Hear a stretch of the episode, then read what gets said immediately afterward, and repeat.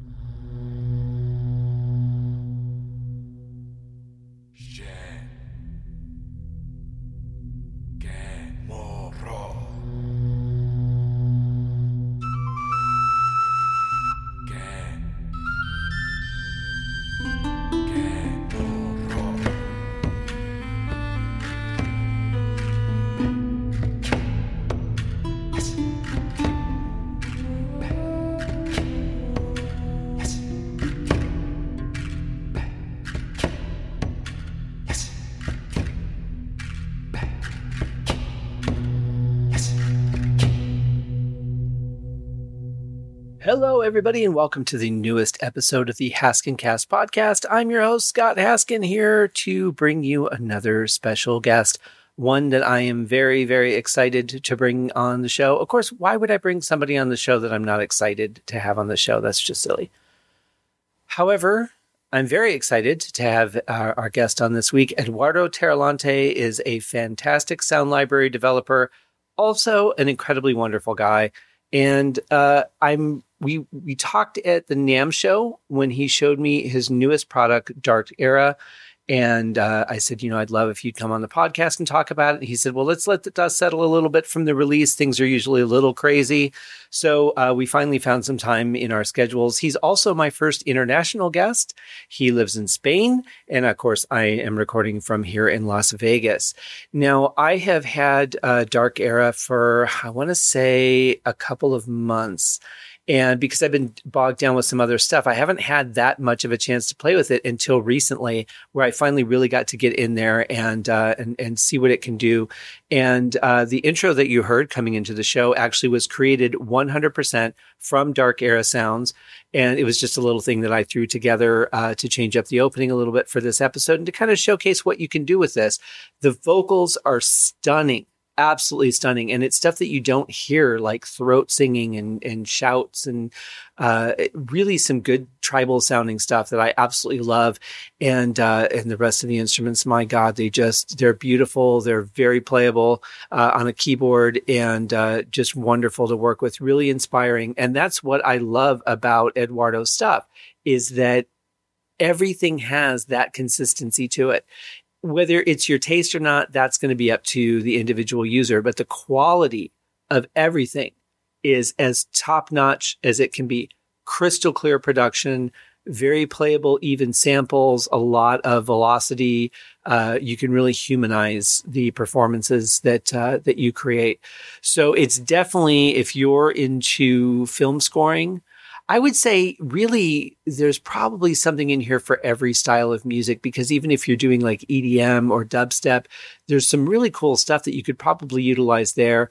Um, I was going to do a video walkthrough of uh, some of the patches, but what happened was the uh, software that I use to record for some reason is doubling everything. I haven't been able to figure out why, and I'm not going to have uh, any more time to work on it before this show airs. So I promise, if I'm able to get it done, I will throw a note out there uh, in the uh, in the Facebook group and uh, probably some other places as well.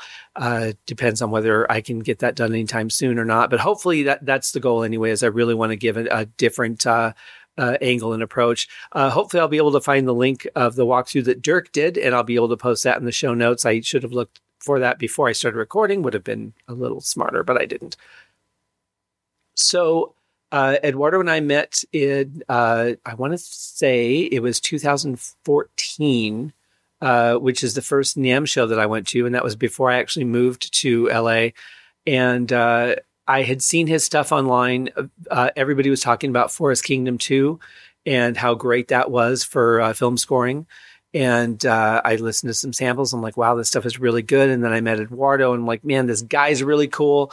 And it that's part of it to me. It really makes me want to uh, enjoy the stuff even more. When you like the person that creates it, it has that personal uh, connection to it. And uh, definitely, you know, the product has to be there. But if you like the company that manufactures it, or you like the person that creates it, it definitely makes you want to use that stuff even more. And I've got tons and tons of sounds uh, but some of the stuff on here is stuff that I don't have anywhere else in the hundreds of thousands, if not millions of sounds that I have in my library now. I, I mean, you know, you get stuff on sale.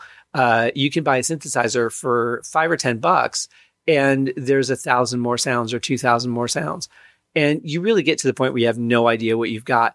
And you go back to the ones that are your favorites, that are your go tos, the ones that you know that you can trust. And honestly, Dark Era is one of those, as well as the other era uh, products that uh, I'll also hopefully be able to do uh, some video walkthroughs on if I can get this problem solved.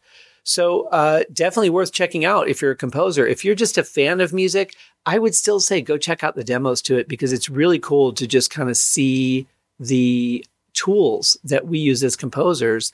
And when you hear a film score or when you hear, you know, something that somebody put out there on an album or a single, um, really, really cool to kind of understand where that stuff comes from. So I would highly suggest uh, suggest checking it out. Uh, so we'll bring Eduardo on here in a minute. Uh, I also wanted to talk to you guys that are in the Phoenix area. Uh, now I'm I'm taping this now in the middle of March of 2019. So if you're listening to this after uh, or May, I'm sorry, May 2019. Uh, if you're listening to this after May of 2019, for those of you in Phoenix, it will have passed. But I will be at uh, Phoenix Comic Con this year. Uh, got a couple meetings and some people that I want to see. So if you're going to be at Phoenix Comic Con on Saturday of Memorial Day weekend, uh, let me know. Let's meet up somewhere and say uh, say hi and stuff.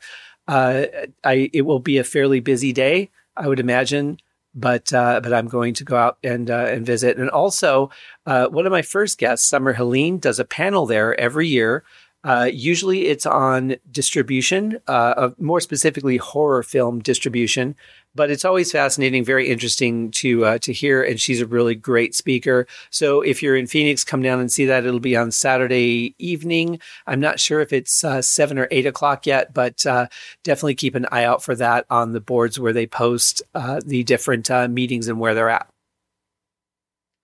So that being said, uh, hope to uh, meet some of you guys there.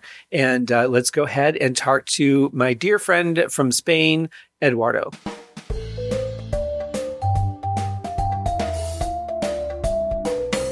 All right, ladies and gentlemen, I am really excited to have my next guest on the show. We've been trying to sync up for a while, but between him being really busy and me being really busy and a nine hour time difference, it's always a challenge. But Eduardo, thank you so much for making some time to come on the show. How are you doing today?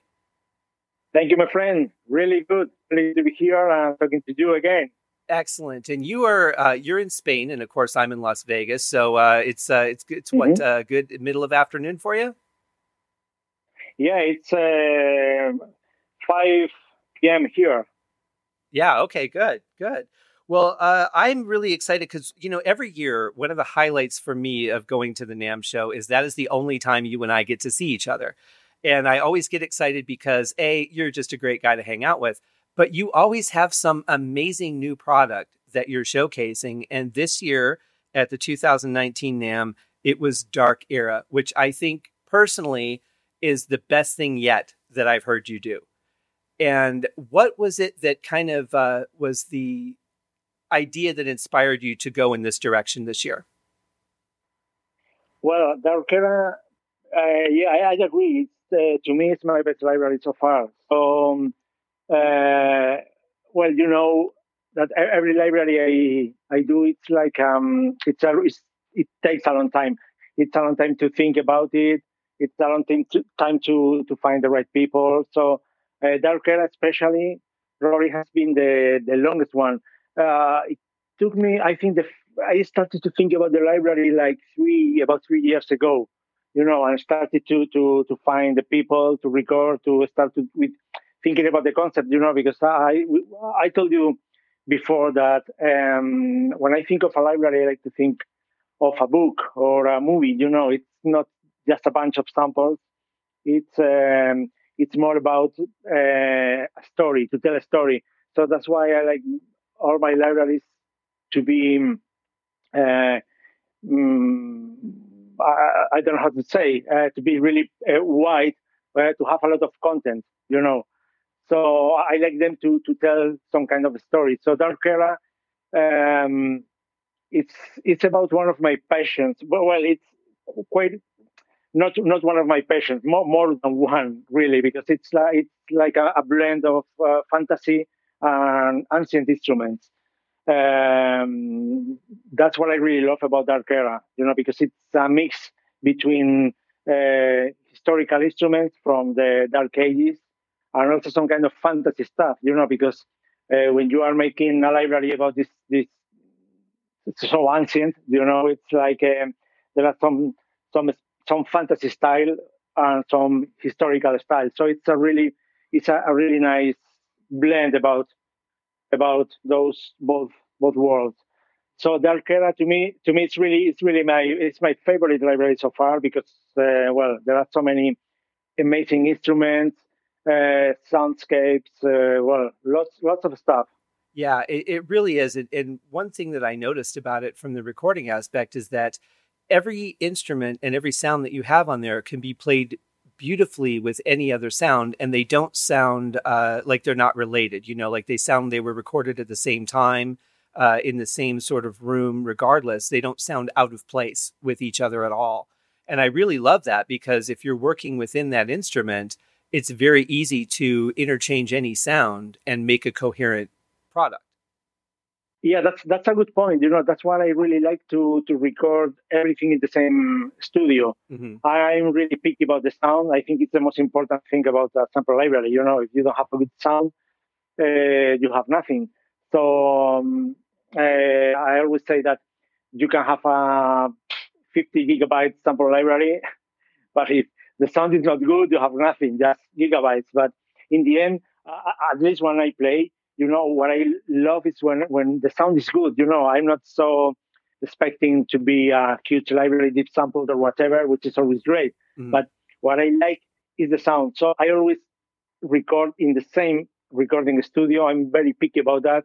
And the, uh, that's one of the reasons that my library takes so long is because it takes a long time to find the right people and take them and bring them to my, to, to the studio you know to the studio where i record because so I, I have I have really uh, bad experiences in the past recording in different studios because recording a sample library is not like recording a, a, a cue or so. Uh, yeah. Yeah, well, you lose that consistency because the sound in each room yeah. is going to be different. The EQ on the board is going to be a little bit different, and uh, it, then you you have a, a library that sounds very out of place. Yeah, yeah, yeah. That that's why you know I, I'm I'm very picky about that, so I always record everything in the same place and try to record it, even with the same gear. You know, mm-hmm. yeah. I, I, I try different mics, different because sometimes it's good to change and depending on the instrument, uh, some mics work better than some others. But mm, well, I like to have, uh, as you said, that kind of consistency. You know, and I, I'm really extremely picky about that extremely picky. So yeah, and as an end user, I really appreciate the effort that you put into that because I've purchased libraries where one sound just you know there's a hiss in in one patch and the other one doesn't have it, and you can't really blend yeah. them together well. It just it just doesn't work. So for for me as somebody who uses your products quite frequently. Uh, I know that I can go to your stuff and not have to worry about any of those issues. I can just pull up sounds, manipulate effects, do whatever I want to do with it. But I can, I always have a very solid foundation when I pull up one of your patches, which is why I love your stuff so much. Yeah, that's uh, I, I really appreciate that you tell me that. You know, because sometimes I think, well, maybe I am extremely picky, but yeah, well, but it's never enough. I, I, one of the reasons, you know, I, I record um, dry is also because of that. You know, because it's the, to me is the best way to blend with any other sample library you, you can have, or to choose the right reverb, and even to pick or record all the nuances or the every single aspect from from the instrument. So, well, I think those points are really important. Yeah, the the way to, to be re- everything to be re- has to be recorded in the in the same place and also dry. I, am really fan, a, a, big fan of dry recordings mainly for this kind of instruments. I understand that if you record um, maybe um, an orchestra or or or a choir, maybe you you you want uh, to have that whole uh, mics, but for this kind of stuff, to me, dry is the the best option. Yeah. Yeah, I agree with that because it also allows me as a composer, and I mean, you're a composer too, so you know, uh, it allows me full control over how I want it to sound. Whereas if you've if you've put the patch in and it already has way too much reverb, I can't really. It really limits what I can do with it. And uh, I remember when uh, when it first came out, and Dirk did his uh, like marathon four hour walkthrough of it, where he went through every patch and it sounded great. Uh, he did comment on the fact that it was very reverby, and I thought, well, you could turn that off, but I think that for some of this stuff, I would be tempted to use more reverb than use it dry because it just they just sound the sounds that you recorded just sound amazing with that reverb that you have in engine.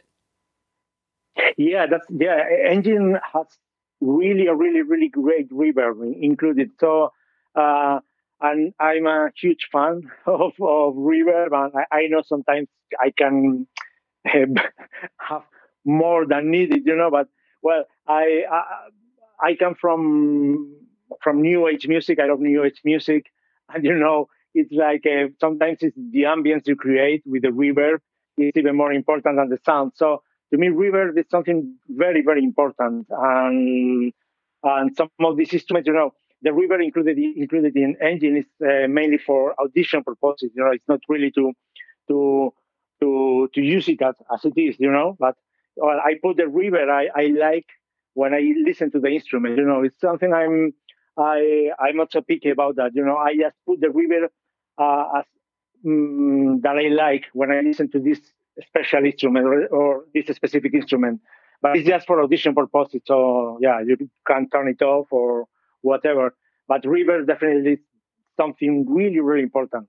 Yeah, I, I would agree with that. And being a you know a huge new age fan myself, uh, one thing that's really uh, key to that is that when sounds are created in this in the song, uh, you hear the attack of it, but you typically don't hear when the sound ends because it just kind of goes out into the distance and dissipates. It's not like a guitar note where the guitar note just stops and you can you really notice that. New age music kind of really just flows a lot more, unless it's percussion, obviously. Yeah, and that's you know. Uh uh, what I like about my libraries is that, or, or not, or what I try to do is uh, it's more about the sound again. You know, sound and reverb. It's like new age. You know, new age. Uh, it's more about. It's not about music. It is about music, but is more about the, the, the sound, the timbre of the it's timbre or the timbre of the of the instrument. The, uh, so it's the, the sound of the instrument, the reverb you add. That's what I uh, that's what I like to to to add in my libraries. You know, the, the sound of the instrument is very important because just one sound of the string just transports you uh, to, to a different place. So when you add a bit of reverb, it's even better. So well, that's that's what I like, you know, to to think about the sound. Yeah, and and it comes out great. Now you mentioned uh, that it's hard to find people, but how hard is it to find some of these instruments that that you were looking for when you were doing the concept? Well, it's it, it's uh, you know if you find the right people, you find the right instruments. You know because mm-hmm. they have the instruments. So, oh, okay, yeah. But, yeah. So that's why it's so important to to to hire a, a really good or a skilled uh, player. You know because skilled player usually players usually have um, good instruments, but uh, to me, the most important, the most imp- or the most difficult point, besides finding the the player, which which is really really hard is to to think about the the instruments because uh, there are so many stuff out there that you really have to choose which ones uh, you want to include in the library or not, or mainly how to record them. For example, with the in Dark Era, to me one of the, the one of my favorite instruments are the the, the boat, the, the the talharpas. You know, those both uh, instruments and they are so small so out of tune usually when you are when you see people performing them that it's like a, well uh, it's a real challenge to to record um, most of these instruments because okay you can think they are easy because they are small just three strings or but they are really really hard to to sample you know because again it's not uh, performing a melody it's sample, sampling them. So they have to behave great when you are playing on the keyboard. Um, well, that's a, a real challenge because, mm, well, I, I love these ancient instruments, but I don't know how exactly most of them uh, really sound. or, or really are played. So I, I, always try to to spend time with the player, asking him, okay, how this work? What can you do this? What you what, what you usually play? Or so trying to figure out how the instrument sound and how can I uh, sample every, every every nuance, you know, every every small detail. So well, it's it's really it's really hard, but at the same time, it's so challenging and yeah, it's it's uh, it's it's it's worth it. In the end, it's, worth it. It's totally paid off. Yeah. Yeah, and I would imagine that the biggest challenge would be taking some of these instruments, especially uh, more like a wind instrument, and converting it to be playable on a keyboard because that's how most composers write nowadays. Uh, to to get that performance and make it smooth flowing, so that you yeah. can recreate that. Exactly. For example, again with the with the both instruments in Dark Era, you know, just it was like 15 days before releasing the, the library. It was like, oh, okay, the instruments sound really good uh, with key switches, you know, uh, because you can really play what you want. But the point is that if, if you if if you don't know the instrument beforehand, you won't know how to play it. So I was really thinking for months, you know, for months how to make a playable a playable patch. And I was about to surrender, you know, and say, okay, I have to release, I have to release the library with the key switch mode for this, which is not the best way. Right. It's the best way to, to, to, to, to compose, you know, but not to play live. Right. So in uh, just 15 days before, I, uh, after many, many nights thinking about it, I figured out, figured out how, how to, how to make some playable, uh, patch. And yeah, finally it worked. And well, I was I was really excited about that because it's so important. You know, it's not uh, you have to offer something playable, something easy to use. Because I, I I'm a composer, and, and when I load the sample library, I really want inspiration. You know, I don't want to to tweak lots of things, or I just want to play mm-hmm. and be inspired. Yeah. And I think with, you know, if you're working with synthesizers and things like that, you're more likely to tweak the sounds. But when you're going for a real natural uh, instrument sound, something that's realistic, you really don't want to tweak it that much. I mean, I think the reverb probably more than anything, maybe panning and volume. But I really like the the natural sound, unless I'm doing something that's really kind of off the wall. Uh, so it is nice to have patches that you can just pull up and they're playable. Saves us a lot of time as composers. Um, but I think that it's it's really interesting, and I, I think as as purchasers, we tend not to think about what goes into the products that we work with. And you know, I, like I work with your stuff every day. I work with stuff in Kontakt every day, and I've done sample editing. I know how tedious that can be. Is yeah. the bulk of your time spent editing the samples or recording? Editing, yeah, yeah I editing, so. yeah. yeah yeah, it's uh, well. I, I, have to say that I I love um, recording because um, recording is like uh, well you can feel if things are going good or not, and well it's really stressing sometimes because uh, you never know if you uh, uh, if you took the best out of the player or not or whatever. But but editing is very important because um, well uh, and I like to do it by myself, mainly because it's the only way. Because it's the only way to to really know what's going on. You know, I I, I know I, I know what happened in the recording and what to expect from them. So I take every sample and I know if it's working or not, or, or if it's exactly what I want. So yeah, it's really time consuming, but I have to say that uh, with time, you know, you, well, it's like playing an instrument. You know, I remember in the beginning when I started, it was really slow. I, I was really slow uh, editing, but now I, I, go really, really fast. Well, fast, but but it's time consuming. It's months of, of work. But well, I have to say that in some way I also enjoy it. Enjoy it, you know, because it's um, it's part of my job, and I and I, I really like it. The, the point is that you have to be careful not uh, working for a long time, you know, because I have health problems in my, in in the past, you know, because I, you know, when I do something, it's like I'm so focused on on my my work that it's like uh, editing, editing, editing for hours, for days. And well, I was about to. I, I had a really big um, problem in my arm, so from then on, uh, I I always try. I just try to to take it easy and just work like four hours a day, uh, something like that. Yeah. yeah. That's that's a really good point too, and and uh, anyone that's in uh, an, an whether it's animation or sound editing or whatever, that's a problem for us in the industry in general. And I think it's really important that we monitor ourselves. Now, what I started doing was setting an alarm every two hours that I would just yeah. get up and walk around because I would have sessions that I would start, say, at two in the afternoon, and I might get up and eat or something. But the next thing I know, the sun's coming up, and I've been working for, you know, 16 hours and not realizing yeah. it. And I've I've only gotten up a couple of times. My body hurts. I don't realize it because I'm so focused. We really have to integrate our health into what we do.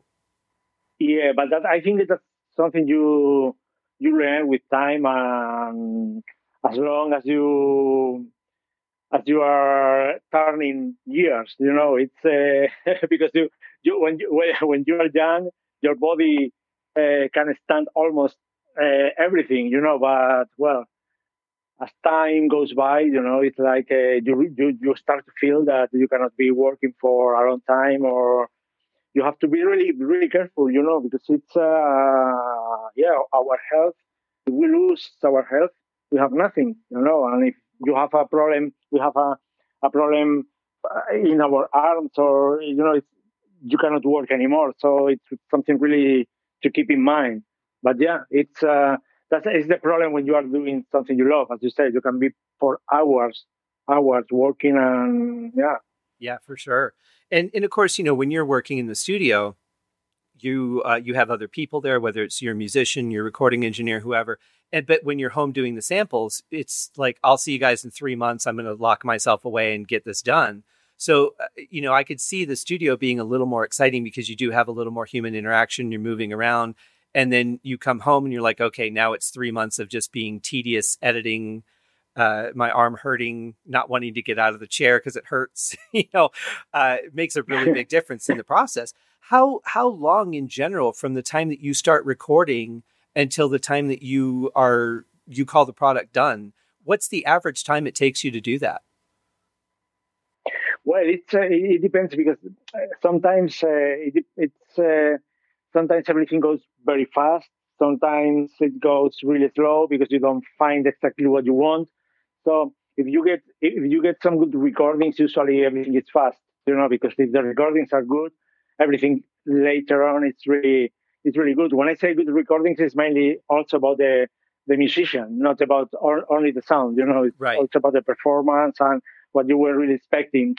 Uh, but uh, it's uh, well, to me, every library is, is, is about one year. Yeah, that seems about about it. Yeah. Uh, now you you said the performance, and this is something that I I always was curious about. I would imagine the biggest challenge is working with vocalists because the muscles yeah. are going to tire out over time. You know, you have to hit each note perfectly, the right vibrato, the right smoothness. Is that usually what takes you the longest? Yeah, yeah, and, it's uh, usually the most uh, stressing, you know, because every it's usually something happens, you know, because the the singer gets tired and the the mm, uh, the sound is not exactly the same. So you have to be so, picky with the with the with vocal recordings that it's uh, it's pretty stressing about that, you know, because you have to be uh, listening, or at least this is what I do every hour uh, we go back to some reference we have. So we see that everything, the sound is exactly the same or almost the same or, or, so well, it's, uh, yeah. Usually I, I, have recorded lots of uh, vocal libraries and sometimes, most of the times I would say there are some kind of problem. You have to stop the, the recording and do it in a different day or, uh, because the the human voice is is that you know it's uh, yeah um, and if you, and again if you are uh, performing or playing for a track it doesn't matter if your voice cha- if your voice changes a bit But in a sample library, you know, you can be playing, for example, you are playing a sustained note and a legato note, and the sustained note, uh, you recorded that, that note on Thursday and the other note on Wednesday, you know, but they have to sound the same. Yeah, there's not a lot you can uh, you can get away with as a as a sample library person because you have to give consistency in the performances to the composer. Otherwise, you, they may not be able to use that vocal patch at all if you, not everything lines up perfectly. Yeah, that's the point. And in a vocal library with uh, maybe ten thousand samples, you know, it's you cannot do it in one day or two days. So it, it's gonna take longer. So uh, yeah, you have to really take care about about that. Yeah, but well, that's part of the job. I mean, it's uh, the point is to take it easy and try to do uh, things uh, really good. Uh, mainly, to me, one of the secrets is to um, also to to uh, to talk to the player. In this case, to the to the vocal, to the singer. You know, and uh, because okay, I, I don't know how to explain that. Um, you have to. I, I, love what I do, but uh, you have to tell them to love what they do. You know, also. So if they are focused on on the sample library and they they want to do a good job, uh, it will happen. It's just a matter of time. Or so that's very important. You know, looks stupid, but I think it's uh, it's really it's really important because in the end, uh, recording a sample library, even if it's just some samples, some notes. It's also there is a lot of soul on on it. Well, I think I think the perception of it as an artist going in for the first time recording a sample library would probably be very much like an actor who doesn't really understand the reality of acting. You know, it looks really good on film, but they don't realize that of the 8-hour day, 6 hours you're going to spend either in a makeup chair or standing around waiting, and you might work for 2 hours and with a vocalist coming in to do a sample library, that's a very exciting thing. And it's an honor. I mean, a huge honor to say, I want to record your voice. Uh, but the reality of it is, is it's going to be long hours, a lot of repetition. Okay, a little more vibrato. Okay, a little more vibrato. Okay, a little more vibrato. Yeah. And and the reality of the actual event is probably not as glamorous as the idea of going into a studio and having your voice recorded. Yeah, exactly. And the point is that um, uh, you have to think uh, about what you have, what you are going to record every day, because uh, well, there are lots of you know lots of high notes that you have to maintain uh, the whole time. And well, it's really it's it's uh, it's always the same thing. You know, when I record a singer, it's like, well, I, I always ask, are you usually are you trained uh, in singing for a long time, or are you used to to sing for, yeah, yeah, no problem. I'm singing in the concert. Uh, well, I, but this is not the same. I always say yeah. the same thing. This is not the same because uh, no problem, no problem. But when they start to record the first day, it's like, oh my God, you know, this is unbelievable. and they can't back out now because, you know, you've invested so much in them recording even one mm-hmm. day mm-hmm. that exactly, now you exactly, got to do it. Yeah. yeah. At the point, sorry, at the point, one of the funniest things is also that uh, some of the singers uh, are not used to to to samplers, you know, to right. to technology. So they really don't know what they are doing. Yeah, like, yeah, yeah, I would imagine. And it's really it's really hard to explain, and you always have to show some example of other other libraries I recorded before. Right. But in the end, uh, you know, it's like they are. It's like magic. You know, they they say, "Oh, this is really, it's really paid off in terms of uh, it sounds so good that it's unbelievable. Yeah. Yeah. And, and it's, you know, it, it's something that to be asked to do that because especially someone with your reputation, it's a huge honor for somebody that has had such a track record to say, I want you to be on my next sample library. That's not, you know, hey, I want you to come in the studio. Can you lay a backing track down for me or can you record this song for me? And this is a pretty big deal. Yeah, well, it's uh, uh, um, voices. You know, it's like um, uh, I don't know how to explain this, but um, you can find some singers that really that are really great, but uh, I can feel that they won't uh, be good for a sample library.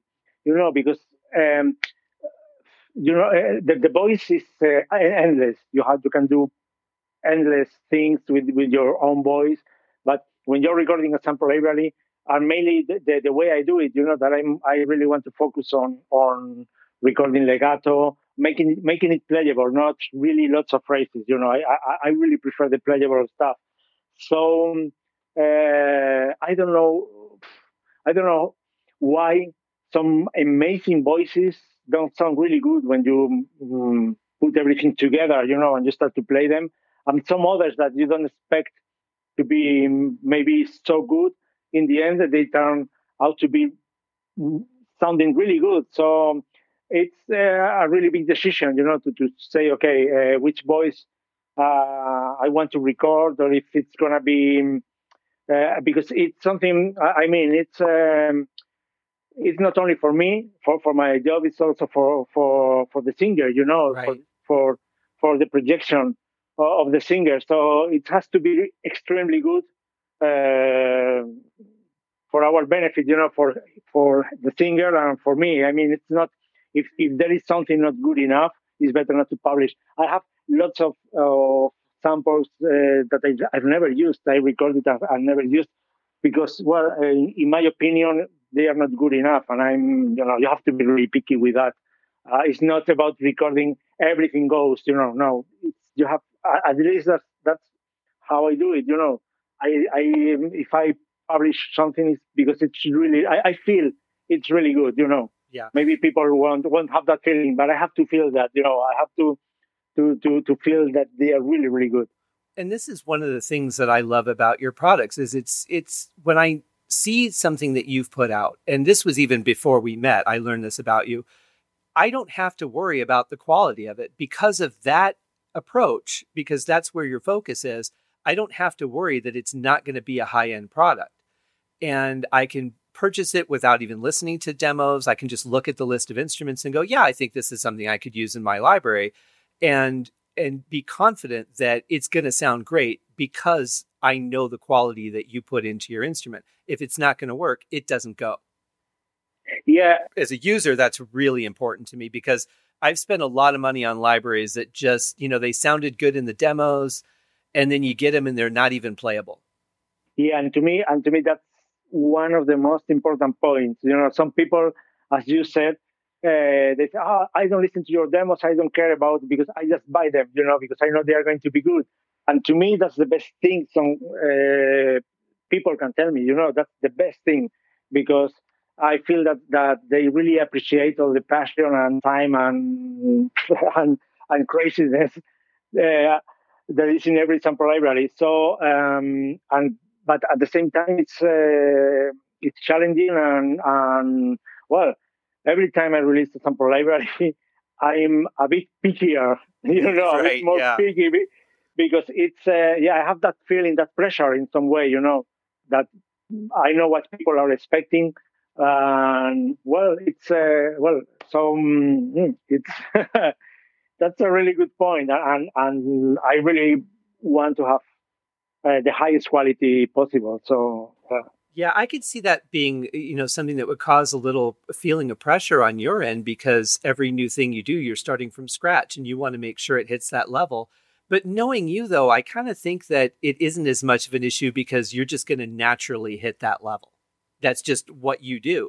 And you put out enough things now to where you've gone through the growing pains. You know how to record, you know how to edit, you know what sounds good and what's not going to work when you're in the studio, if you hear them do something, you can tell right away, I can't use that. Yeah. That's the right take. Uh, so I think that that's something that just naturally happens with you. You just, you're not going to do anything that's under that quality. So I wouldn't worry about that, my friend. You've got that part absolutely nailed. Well, it's, you know, it's, I always say that if I have a secret, the only secret is that I really love what I do. You know, I'm yeah. just recording what I love. So I'm not uh, recording things for for making money or for or thinking of money. I am I'm just thinking of what I love. So uh, and to me that's the most important point. And also, uh, you know, you know better than anyone if something is good or not. You know, nobody. I, I, I appreciate the, the, the feedback of some friends or people that I really uh, appreciate or uh, like composers. But in the end, it's yourself or it's myself who who is the best uh, judge for your job. You know, it's uh, it's okay. I really know if it's good or not. I, I don't need anyone to tell me because I, I really know. I really know if it's good. Yeah. Or, or not. Yeah. And then it's just a matter of if it if it touches the composer, if they listen to it and go, yeah, these are sounds that that with the kind of stuff that I write, I can use because you know obviously you're going to get less composers that do EDM exclusively versus someone who does maybe film scoring. Uh, so the sounds aren't going to be right for every composer, but the quality of them is certainly not even in question. Um, exactly. And and I wanted to ask you too because I, I want to go through a walkthrough of the the different types of sounds that you have in Dark Era. But first, I just wanted to ask you: Is uh, what about percussion? Is percussion a challenge to record, uh, especially that initial attack that's going to hit hard and p- possibly clip the mic? Or have you found some really good strategies where you can just walk in, set up, and go, all right, let's just start hitting things? I, I, I, I like a lot recording percussion because it's uh, in I think it's one of probably the, the easiest instrument to record. Uh, you know, because it's or to sample. I mean, because it's uh, it sounds good. You know, you just have to play and it sounds good. It's not like some legato instrument which could be trickier. So you can focus on on on recording techniques or sound. Uh, all, all, my sample libraries um, just have reverb added on the on engine, but there is no compression uh, in the recording, no EQ. There is nothing. It's just raw recording, just raw recording. And to me, that's the secret, and that's the most important point, because uh, that's the only way to ensure that the user is going to be able to to to EQ or to tweak or to change whatever they need. You know, but the point is that when, when you listen to, to most of the demos, most of them are they don't they are like raw. You know, they, they have nothing. So all the all the layers or the patches you you listen from Dark Era or any other from our libraries, they don't have any compression, any EQ, anything, and and the sound it's very important. Again, in percussion, it's probably even more important to get that punchy, that uh, the punch, but the attack at the same time. Well, every time I record percussion, I spend a few time trying different positions or but it's also it's about the well of course about the mic the position of the mics but also about the instruments. You know it's uh, yeah the, it's also it, it's a lot about the instrument you record as, as, well. Sure. So percussion in this case you know i paid special attention to it because i really wanted to have that um, primitive primitive sound you know uh, that uh, punch and at the same time, you know, because in, sometimes with um, when I load some, when I use some sample libraries, uh, they, the percussion sample libraries that sound really good, but when I go to mix them uh, with some other sounds, uh, they get lost into the into the mix. And if I try to to turn the volume up, you know, it's too loud, or I just get the the the, the boom, and and but but not the detail. So in Dark Era, I really paid special attention to that. So you, you get the, the, the punch, the, the, the heat of the of the stick on the skin, but you get also that uh, low end uh, sound. I think I did it pretty good, but well, it's uh, I, I'm very very happy. I'm very satisfied with the with the result. But you know, it's in the end, it's just a matter of ta- of taste. There are so many ways to to do things that well, it's uh, yeah.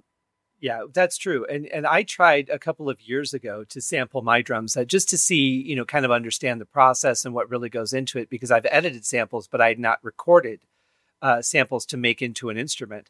And so I thought I played around with it a little bit, and I'll tell you, man, that is a real challenge because what I found was everything I did was all attack and no decay. The attack just yeah. you, it peaked, and then you really didn't get the full decay and I just couldn't find that right balance. But I don't, you know, I don't do this. It's not something I'm skilled in. So I really respect anyone who can pull that off, you know, especially to the level that you have. Well, it's it's just, it's a matter of trying and um, and testing. You know, there is I think there is no other secret about that. But uh, and also uh, well knowing how the instrument sounds. You know, so you can.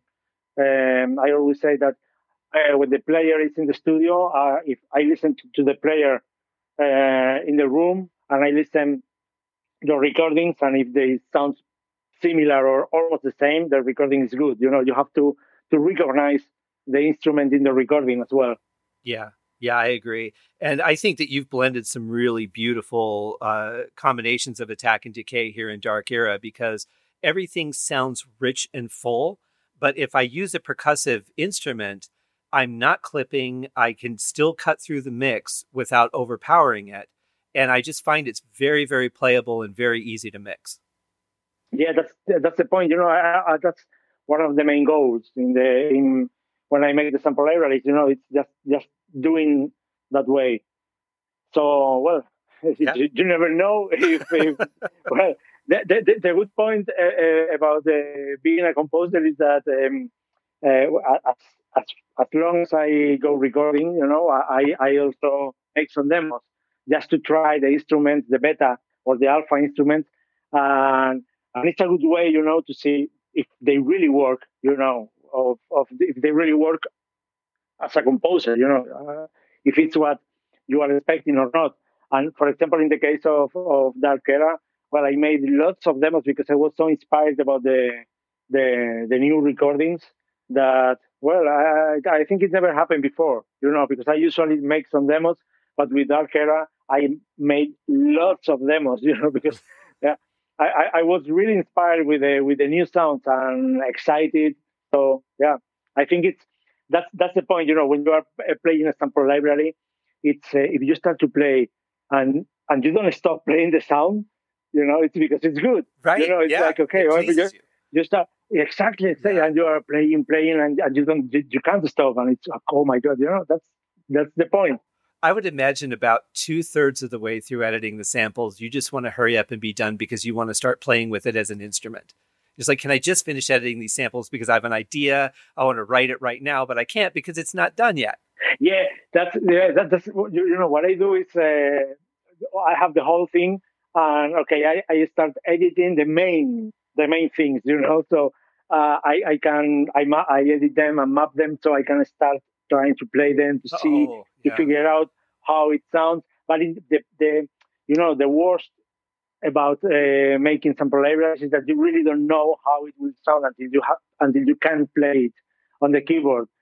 So uh, um, sometimes you think the recordings are really good, and then you play them, and it's well. I mean, yeah, the sound is good, but maybe, but maybe the playability is not as good as I would like to, or or the other way around. So you never know. So you know, in the past, I used to to be more stressed about this. You know, when I made made the recordings, maybe when you bring people from from other countries, you know, which is a lot of money to, to bring them. Uh, right. yeah. So if, if you if you want if, if, if something went wrong, just to bring them again, it's uh, it's unbelievable. So so I used to be really stressed about that in the past, but now anymore, you know, after some bad experiences, I said to myself, okay, I mean, it's there is no point, you know, if something is wrong, it's wrong. Yeah. And we will figure out how to fix it or to record it again or whatever.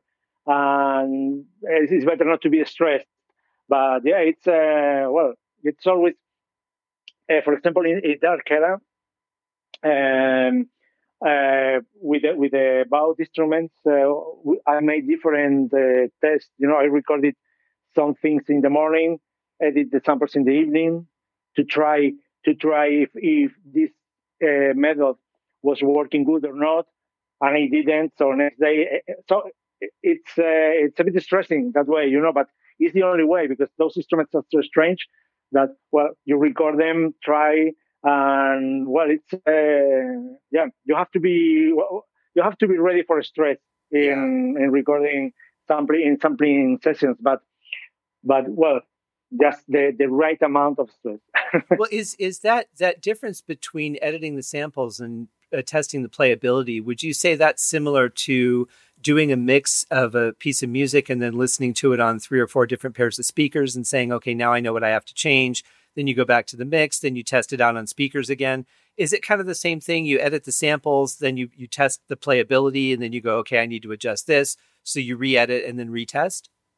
I think it's a bit more difficult because it's uh, uh, the point is not sometimes it's not about it because the recordings are good or not. It's because the way the the, the player uh, did it is good or not. So so uh, since you are the producer and, and the, the, of course the player don't uh, doesn't know about sample, sample libraries, you know, you have to tell them to, to, to tell them what uh, to do and um, and well sometimes uh, you have in your head you have it's clear what you want but there are so many different ways to do it and and you have to choose the right way. So in this case uh, we were like three days just to for, for for testing to see which which way was the best the best one so um, it's not the, the recordings were good and the player did it good but it's what we recorded were good, was good or, or not uh, in the end to make to make it playable. So um, uh, it's a bit more difficult in that way, you know, because uh, it's not a, you have to to record again right. Uh, different techniques or in a different way or telling the player to do this or to do that, trying to figure out how it's going to work when you are playing in the keyboard. So, well, I, I would say sometimes it's more difficult, you know, depending on the instrument. Some, I mean, that's why percussion is usually is usually uh, easier if you are able to to get a really good sound. You know, because uh, there is no no need. You know, it's just that way of performing. There is no other way. But with some strange instruments uh, or or also vocal libraries, well, there are so many ways to do things that if you do it wrong, uh, you wasted your time. Well, yeah, and then and you, you have, have, to do it again. Yeah, and then you have the added pressure of, well, we flew you in from Europe, and you're only here for four days, so we have to get this right in four days, and otherwise you're going to be gone. And if we bring you back, the recording's not going to match up, and you know, there's there's a, another pressure because of the schedule.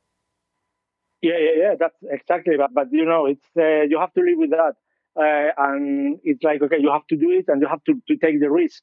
Mm-hmm. Uh, it's like everything in life if you don't take any risk, there is nothing. So yeah, that's true. Of course, take taking risk is failing lots of time. I've failed lots of time, and and I, I, my first sample library, I started working on sample libraries in 2005, and I'm I still fail when I make some recordings, you know. But it's I I assume that you know because it's part of of, of the job. You know, this is like an endless uh, job. You always you are always learning and and it's the only way well i don't i don't really you know i kind of go back and forth on how i define what a mistake is because to me if you've attempted something uh, if you if it doesn't come out the way you want it to, that's okay. If you can learn from it and then avoid that mistake again, or maybe the the level of mistake again, I don't necessarily think mistakes are a bad thing at all. I I think that that's no. a lot of how we learn and how we improve.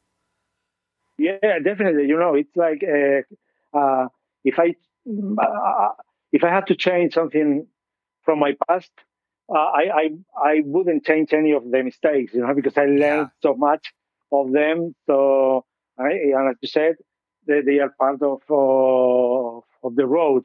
So yeah, but that's what I told you that about taking risks. You know, it's you don't have to be worried about take, taking risks because. Yeah. Uh, you will fail sometimes you will be successful so well that's that's like like like the real life so yeah. yeah. and and other than lottery winners who get success from just sitting there you know you got to you got to get up and do something but even i mean even lottery winners you're not going to win if you don't get up and you go buy a ticket so every success comes with some element of effort yeah always yeah yeah there is no there is nothing by by uh, by chance, you know. right now, before we do the walkthrough of uh, Dark Era, which I'm really excited to talk to you about, uh, I just want to talk to you really quick about Engine. Was Engine your creation? No, Engine is uh, it's uh, from the service. Um, well, I have to say that I'm really happy with with Engine uh, because it it allows me to to make some scripting without programming. You know, so I'm it's uh, it's very easy for me because I, I make the recordings and I edit and once I have everything edited, I can go to Engine and put everything there and, and try and without any programming skills. You know, I, I'm not a programmer. I, I don't know how to script. And Engine is really helpful about that. Um, well, the good point is that Engine is uh, Engine 3, which is totally made from scratch. Uh, it's coming really, really soon. Uh, yeah, so, and, you know, because one of the of, of uh, customers complain, also my complaint is that it's a bit um, outdated in the in the um, how it looks. You know, it's, oh, yeah. it's a bit retro, I would say, and the, the font is a bit small. And well, but that's that's something is going to change uh, hopefully in a few months. Oh, um, so I, I'm very excited about that. Well, that's actually something that I, I wanted to ask you about because I've talked to other developers about this, and I know that it's been a big complaint with Kontakt Is and and a lot of like uh, with uh, um, East West Play is also this way. The fonts are very small, and the the uh, screen, the resolution size could be bigger, but it seems like that's been a problem for every developer across the board. Yeah, the point is that well, one of the things Engine Three is going to have is, is a bigger a bigger size, so it's going to be you can use it in in 4K. But well, I always say I, I know some some other developers are uh, sticking in Kontakt, you know, and don't, don't want to go. I'm probably a bit scared of changing, but I have to say that uh, well, to me, my idea as a composer, you know, I'm a composer and I really want sounds. I don't, I don't care about the platform. I, I mean, yeah. it's, I don't care if it's changing, um, Halion or whatever, you know, I just want the sounds. So I really don't understand why some customers are, are so, um, oh, I wanted to Kontakt, or, well, I can understand, I can understand that maybe you want everything in the same platform because it looks really nice. But in the end, you know, sound is what matters, and, and your client is not going to ask you, ah, did you use uh, engine or Kontakt? right, yeah. You know, yeah. And once you have your recording or your album or your film or your soundtrack, you know, you don't see the the the the, um, the sample player anymore. you just right, listen to the yeah. sound, so the music. I think it's a little bit of laziness personally. I, I, you know, you get you get really comfortable with what you're working in, you know how to tweak it, you know how to make it do what you want it to do, but you're really limiting yourself to just what that can do if you only work in say Kontakt. You know, engine has different parameters. Um, there's a lot of similar things that you can do with it, so you're not losing anything going from one to another. But you know, engine works like engine works, Kontakt works like Kontakt does, Halion. And I think it's just that people get so comfortable with what they're using and they can get up and running quickly. Yeah. They don't want to take the time to learn it. But engine is not difficult to learn at all. You spend a good five minutes with it and you get it. Yeah, well, I, I mean, it's. Uh, I, I think it's probably because uh, many people are scared about changing, but because of the consumers, you know, because there are many people out there telling that if it's not Kontakt, they are not going to buy it. Right. And that's not true. Mm-hmm. That's not true. You know, I mean, it's. Uh, uh, I, if I have to say, I have to confess that I, I, I think that most of the people that complain about uh, engine uh, and I want, they say, I want to see your libraries in Kontakt, is because they want to, you know, Kontakt. Uh, you can get uh, the libraries cracked. You know. Oh yeah. I have to, I have to say that, but engine is not, it's not being cracked yet. Right. So this is a really, this is really something important for developers, and that's one also one of the reasons I really like to be on engine. Yeah. You know, because it's not it's not being cracked, and and, and, and you know, to me that's one of the most important points. Yeah. So, yeah, it's such a pity that, that you know that many developers do, do well. All my Kontakt libraries in a couple of days they are everywhere. Well, the other thing too, and, and I, I love the last update that was done, and I'm really excited to hear about Engine 3, but uh, I've not had any glitches caused by anything I've done in Engine. Whereas in Kontakt, and no disrespect to them, because they're growing in every direction, it's impossible to maintain what they're doing because every developer needs something different. And then they build out another section.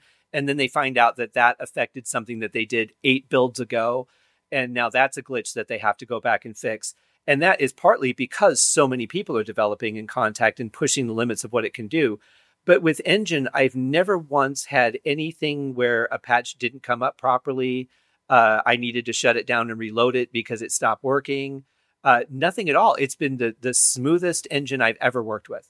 That's uh, great to know. You know, that's what I, I, always say. You know, engine is working really good, so uh, don't expect to have any problem. Well, the, the good point is that uh, every time I need some new feature that is not included in engine, uh, Best Service developed it for me. So it's really cool because it's a way to improve uh, engine and at the same time to to test it. Yeah. So um, well, that's good. But definitely, it's, it's, it's working really good. So I'm expecting that engine three the tests that have been done so far are really are really good, even much much better than the engine two. So, well, let's see. Yeah. Let's see because I'm really I'm really excited about that. Excellent. Well, let's talk. Uh, let's talk some more about Dark Era. So, on you've got three sections. You've got instruments, sound design, and voices. And within instruments, you've got percussion, string, and wind, which are obvious. Uh, what is the highlight to you in the percussion section? Well, it's hard to say, you know, because probably the, the skin drum and also the the frame drums, the frame, the square frame drums are really awesome instruments with lots of different articulations. And I recorded five different uh, frame drums uh, like an ensemble. So when you put them together, the sound is really powerful and beautiful. You know, it's uh, so uh, probably all those skin drums are to me are the highlights of the percussion in the in the library because they have that raw sound, that ancient sound, the the sound of the skin, which uh, you can listen to in or in any other libraries, you know, because you know that's what I like of ancient instruments. They have something different, you know, they have something that uh, modern instruments don't have. Well, they're they're made individually by hand as opposed to everything that's just factory produced now, or so much of it is factory produced, and uh, it's it's hard to find something that's unique and individual nowadays. Exactly. Yeah, it's it's uh, all these instruments are handmade, and also uh, most of the um, well, all of the um, bowed instruments, the string instruments, and the wind instruments in the library are handmade by the same maker. Um, so they have a special character, and well, that's why this is endless. You know, there are so many different um, um, different instruments. Every, for example, in the in the um, in the square frame drums, you know, they are the same instruments but different skin, yeah, different wood, and they all sound different. It's just amazing, you know. It's uh, and so this is endless, endless. There are so many uh, details, and when, when you put all these details together, or you you mix all these instruments, the sound is really to me it's really different. It's so appealing, and um, well, as I told you before, you close your eyes, just listen to a sound, and you can travel to a different age or a different place. Very much so, and and a different atmosphere. You know, you kind of feel like you're in the mountains at some points, or you know, you're in this just lush field instead of like you and I were at NAMM which is about the noisiest place on earth and I'm sitting there with the headphones, just feeling like I've been transported to Europe in the 1400s. It was just amazing. But I'm pretty sure it was when you played me the frame drums that I just looked at you and I didn't even know what to say. I was so blown away by the sound of it. It sounded huge and rich. And I, I was just immersed in that sound. And I thought, what a beautiful recording you got of those. Just fantastic. And then as you played everything else, everything held up to that same standard. It was just, I was just, I, I was speechless. Oh my God. Thank you. it's, it's rare. I don't have anything to say, you know? Uh, so thank you. Yeah. And, and the, the strings and the winds obviously are, are very, very powerful and very playable. I found. Um, but let's talk about the sound design because that I think is, is another space where you really shine is yeah, you're great at recording the instruments, you're great at making them playable and sound great, but you really get creative on the sound design side. What is it that is kind of like when you're like, okay, I'm going to start working on this? Where where is it that you start? What are you trying to find in that? Well, uh, this is one of my favorite parts because it's really it's really creative. Um, well, I, am not really an expert on sound design, uh, but I really know what I want. So uh, through the years, I've recorded lots of uh, raw material, you know, to manipulate. Uh, well, I have quite a lot of stuff, and, and in in every different sample library, I record even more stuff or or remanipulate. You know, it's like a, uh, um, um, uh, changing and changing the the sounds. The point is that well, uh, all all my soundscapes have that uh, like a signature. You know, they sound they have um, that kind of, of similar sound what I really like. You know, it's uh, to me the the point is to to to have like more than fifty percent of of natural sound and then 40% or something like that of synth sound. You know, it's like a, uh, because one of the things I started making soundscapes is because when I was playing synthesizers, you know, to me they were too synthy, you know, to right to uh, which is good, but I was expecting something more natural. So uh, one of the things I really like about making soundscapes is that it's blending the synth sound with the natural sound, but uh, having more natural sound than synthy synthy sound. Do you, do you know what I mean? It's right. like um, yeah. Well, it's and, and well uh, uh, regarding soundscapes, it's like um, it's not really that I know what I want, you know, because I I have an idea, but I really know what I don't want. You know? Right. Yeah. So, yeah. Well, when I listen to something, it's like it's yes or no. You know, if it, um, uh, yeah, it's something I really like, uh, and I think they are really uh, important in, uh, in, in my sample libraries because, well, you can really make a track, um, an underground score, for example, or underground music uh, underscore. Sorry, um, with with some just one one soundscape. You know, just changing, yeah. moving the the knobs and playing something, you, you can really make a track. Absolutely, and and they're also great for thickening up other tracks you know, if you have a song and it just sounds a little yeah. bit thin and you need something to, to add to it, uh, they're great for that. And if you balance the volumes and the panning, uh, you can really do, they're so versatile. You can do so much with them. And they're some of my favorite things too in, in Dark Era and really all your products, because that's something that you have uh, in, in your different products. And it's, it's a welcome addition because it's not just that you're getting the instruments, but you're getting these wonderful uh, backgrounds, you know, like a, a, a, tint on a canvas that you're going to paint your song on. And I just love the work that you do there. And within the sound design, you've got epic loops, rhythmic pads, and then the soundscapes, and and uh, they're great. They're very versatile, um, just excellent to work with. And and even just you know sitting there and playing through them, I could get lost for half a day just doing that. Yeah, yeah, that's what I told you before. You know, it's like it's so good when you are playing a sample library and and you can you cannot stop playing, you know, because every sound inspires you to to make something. Right. So yeah, that's that's what I really I, I really want, or, or it's the main goal when I when I create something. Yeah, and it, it works beautifully. And then, of course, the the third section is uh, is voices, and you have a lot of variety within the voices. I mean, you've got shouts, you've got throat singing, um, the the versatility, especially as a as a new age artist for myself, having that kind of overtone singing, throat singing, that's so powerful to add to a section of music that it can really build that to be so much more epic than it was without it.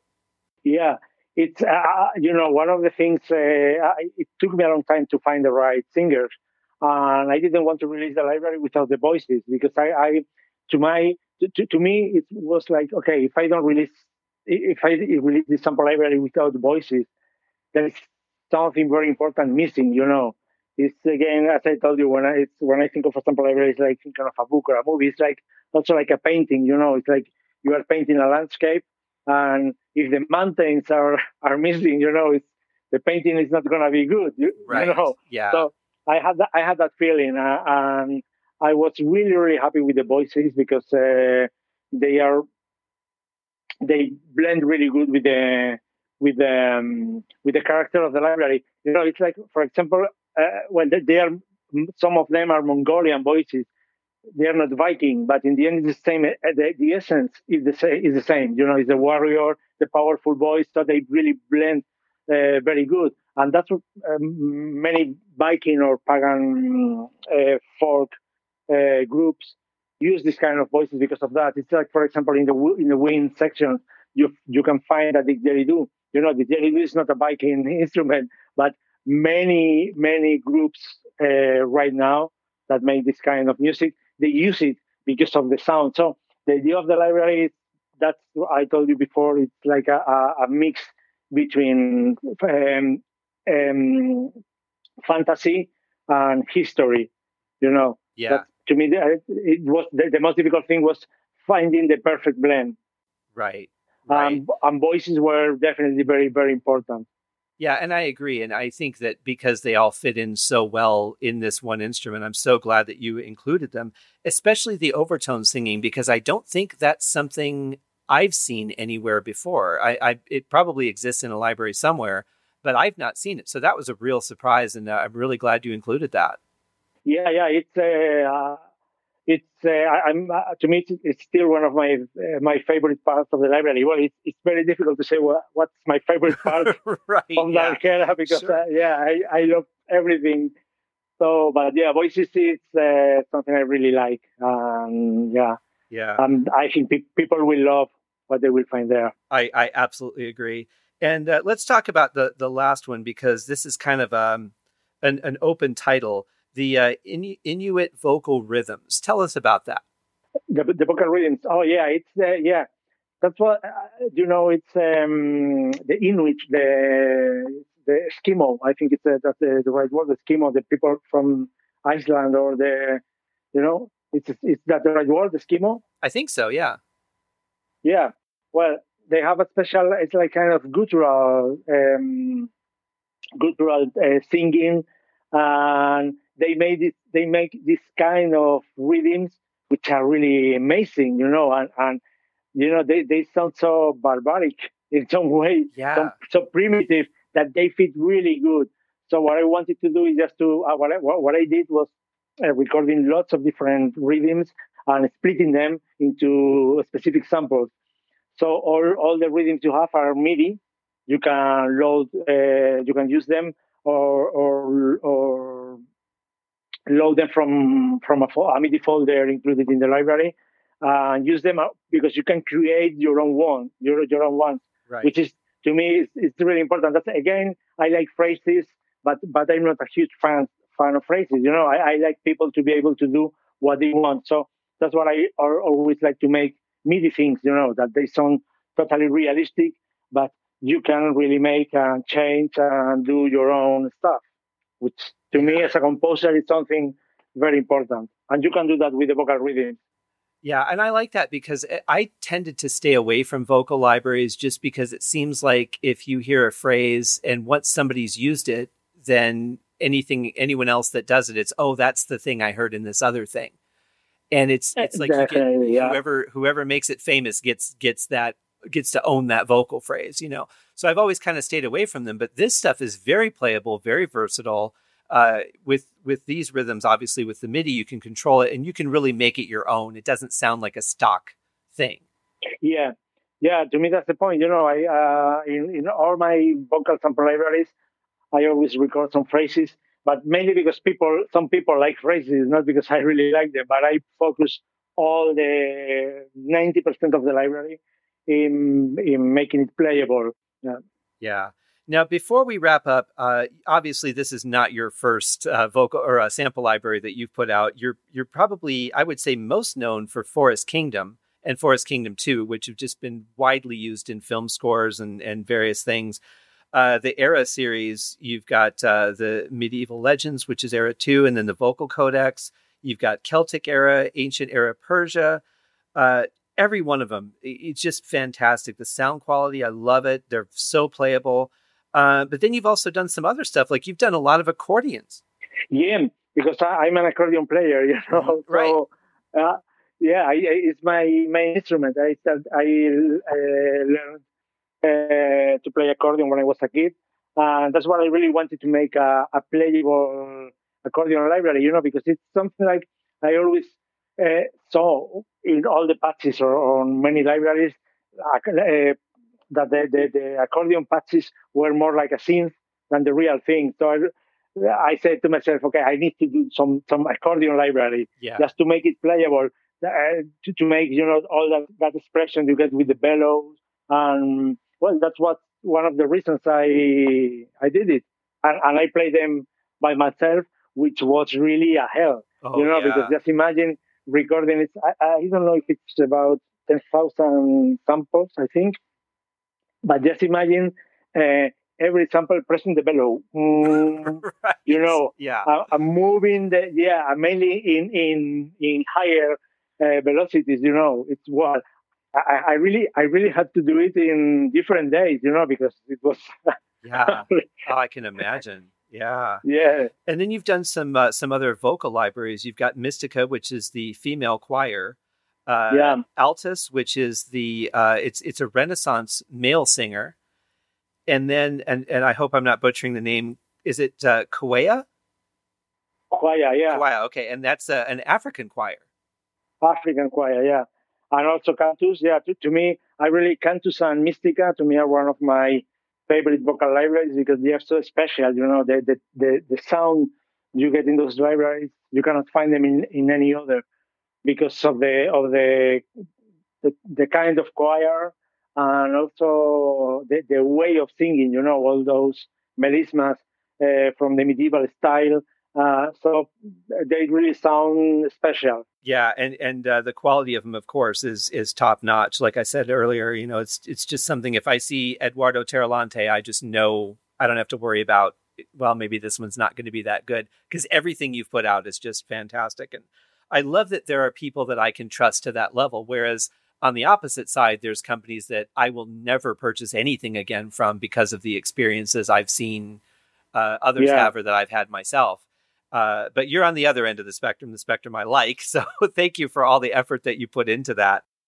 Well, thank you. yeah, and uh, so I'm going to have the links uh, in the show notes, but obviously uh, the main place that you that your products are available are at the Best Service website, which is www.bestservice.de, and uh, our friend Wolfgang. Yeah, or, or that's dot com as well. Yeah. Yeah. Oh, it is dot com. Okay. Um, yes. Yeah and uh, of course, our friend Wolfgang uh, over there at Best Service is just tremendous to work with. Such a great guy, and uh, he's another one I get yeah, to see at, at NAMM every year. Uh, I can't wait to see what you do next, my friend. I think uh, every year it gets more exciting, and uh, you just push it to another level. Well, you know, it's again the same thing. You know, it's um, I try to do what I love, and I always say to myself, well, maybe people won't be interested at all in this stuff you know, but I, I don't, it's like I don't care, you know, I just want to do it and then there will be someone that will like it. So, sure. yeah. Well, the and, chances are too, if, if you enjoy something, I mean, there's what, 9 billion people in the world. If you like something, there's a chance that other people do too. Exactly. Yeah. You know, it's, it, you could either just sit there and keep it to yourself or you can put it out there to the world and say, Hey, here's something I did. If you like it, great. If you don't, that's okay too. But yeah, that's the point. Yeah, I mean, it's, but it's as a as a composer, you face that same thing.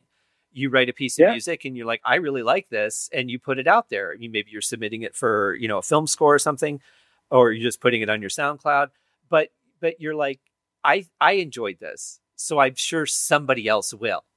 Yeah, I think so. You know, it's uh, that, that to me one of the things. that's one of the secrets. You know, just to do what you what you love. From thinking about all the noise around, you know, and uh, because if you are listening to everyone or to everything, or uh, in the end you won't do anything because so just focus on yourself right. and do what you love, and and then let's see what what happens. But exactly. at least you will have something really good. I agree. And I think, too, the most important thing is if everything that you create, you're creating from your passion and not saying, well, I think people will want me to do this or people won't like it unless I put in a commercial hook or something like that. I mean, there are certain writing strategies that I think we have naturally or that we've developed over time. But if you're writing from your heart, that's when the music is going to be the best. That's when it's going to be honest and real and something that people can emotionally connect with as opposed to something that is geared up to be liked. Yeah. You're writing it so people will like it. Just write from the heart yeah, yeah, that's just the point. You have to be honest yeah. with yourself, and then the rest will come. But you have to be honest with yourself. Yeah, I think that's why I don't like commercial music so much. I mean, it hits on an intellectual level, or that, yeah. you know, yeah, it's catchy and you get it stuck in your head. But I don't find a lot of uh, music that I connect with these days because of that. Because I think it's it's strategy. Totally agree. Yeah, you can feel that, you know, and the more the more you are into something passionate, the more you can feel uh, those fake feelings around. Yeah, yeah, exactly. so, yeah. And it comes out in the music for sure. Well, Eduardo, man, thank you so much. I spend so much time working with your stuff. And I know we talk from time to time, but but you know, when you work with somebody this much, I can't help but to what? thank you because I can't do what I do without you doing what you do. Thank you so much, my friend. It's really a huge pleasure. And thanks a lot for thinking of me for your podcast. Absolutely. You take care and uh, come back and see us again next year with your next one. Yes, yes. Thanks a lot to you, my friend. It's a huge pleasure. And well, uh, see you next time. Yes, I, I can't wait. take care, Eduardo, and thanks again. We'll talk to you soon. Thank you, my friend. Bye. What a cool guy. I mean, just a really cool guy. Honest, humble, really cares about the quality of the product that he puts out, which of course makes it easier for us to to use. And uh, really, really happy to know him. Uh, it's an honor to have him be someone that I can call my friend. And I really appreciate him coming on the show today. I can't wait to see what he comes up with for next year. And uh, Eduardo, I'll be looking for you at NAMM 2020 which will be the next one uh, out in Anaheim. So thank you guys for joining the Haskincast podcast. Remember to sign up to the Facebook page for an entry into the monthly drawing of a flash drive containing all five Mental Sauna albums. Uh, we have the artwork done for the Addicted album, so that'll be coming out hopefully this summer. And I'll see you guys next week with another great guest. Thanks.